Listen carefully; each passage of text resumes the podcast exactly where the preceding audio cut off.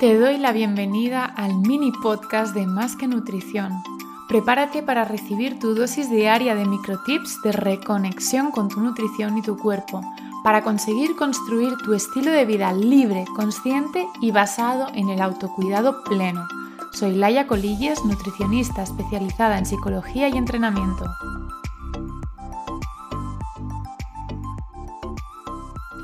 Hoy te quiero hablar de un libro que me leí este fin de semana Correr o Morir de Kilian Jornet.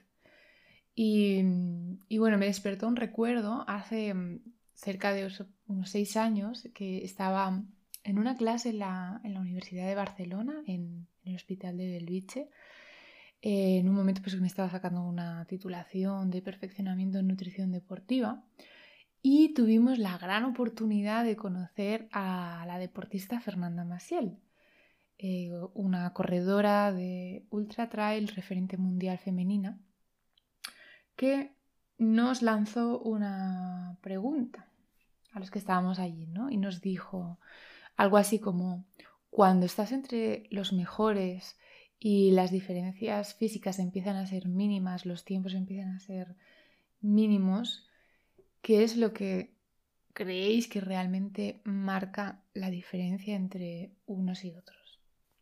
Bien, bueno, si no conoces a Kilian Jornet, el autor del libro, eh, pues es otro deportista referente mundial en carreras de montaña, cuatro veces campeón del mundo de skyrunning, referente en alpinismo también, cuenta con diferentes récords mundiales como correr la Taurine Rim Trail Em, en, 38 horas y 32 minutos, una carrera de 600, 265 kilómetros con un desnivel de 8.000 metros positivos, eh, haber recorrido la Transpirinaica que va de punta a punta de los Pirineos en apenas 8 días, otra carrera de 700 kilómetros.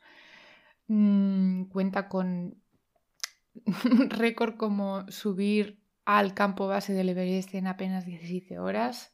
En fin, tiene ahí varios récords en, tanto en carreras de montaña como en, alpinismo. ¿no?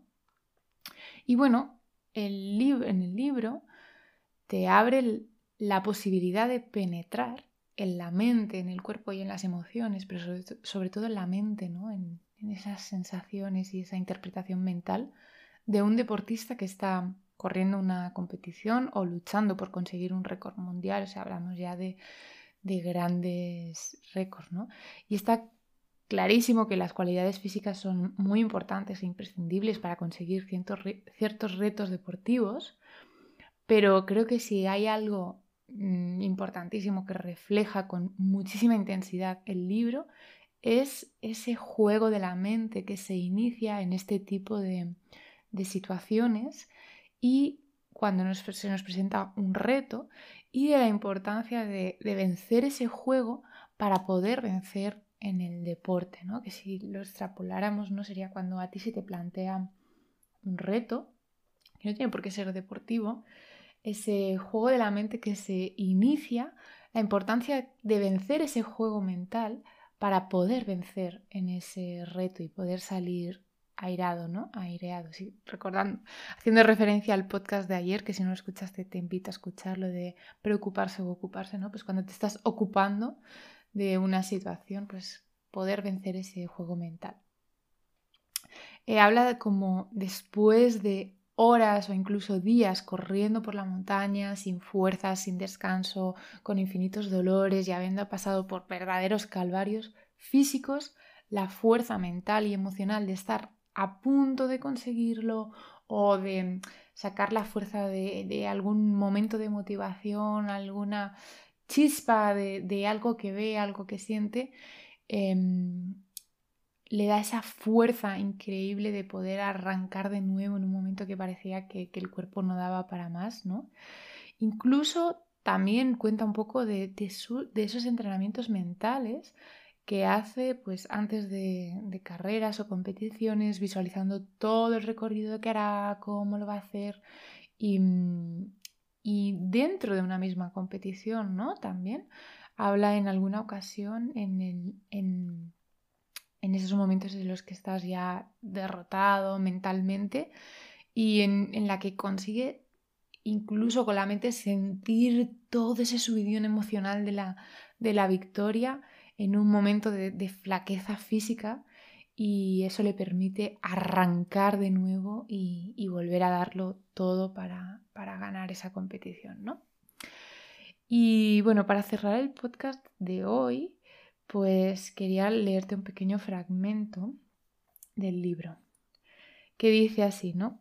¿Cuántas personas dirán que son incapaces de dormir la noche anterior a una carrera, que la angustia les carcome? ¿Cuántas personas en la línea de salida no podrán siquiera aguantarse las ganas de orinar debido a lo nerviosos que están? ¿Cuántas personas durante una carrera se desmoralizarán ante el mínimo problema, por insignificante que pueda parecer desde fuera? ¿A cuántas personas se les caerá el mundo encima por un mal resultado en una carrera en la que habían depositado grandes esperanzas. Relativizar es la herramienta que me ha permitido evitar todas esas preocupaciones. Ante esa angustia nos debemos plantear si este problema que ahora nos parece el fin del mundo, dentro de diez años lo veremos igual o solo lo recordaremos como una anécdota divertida.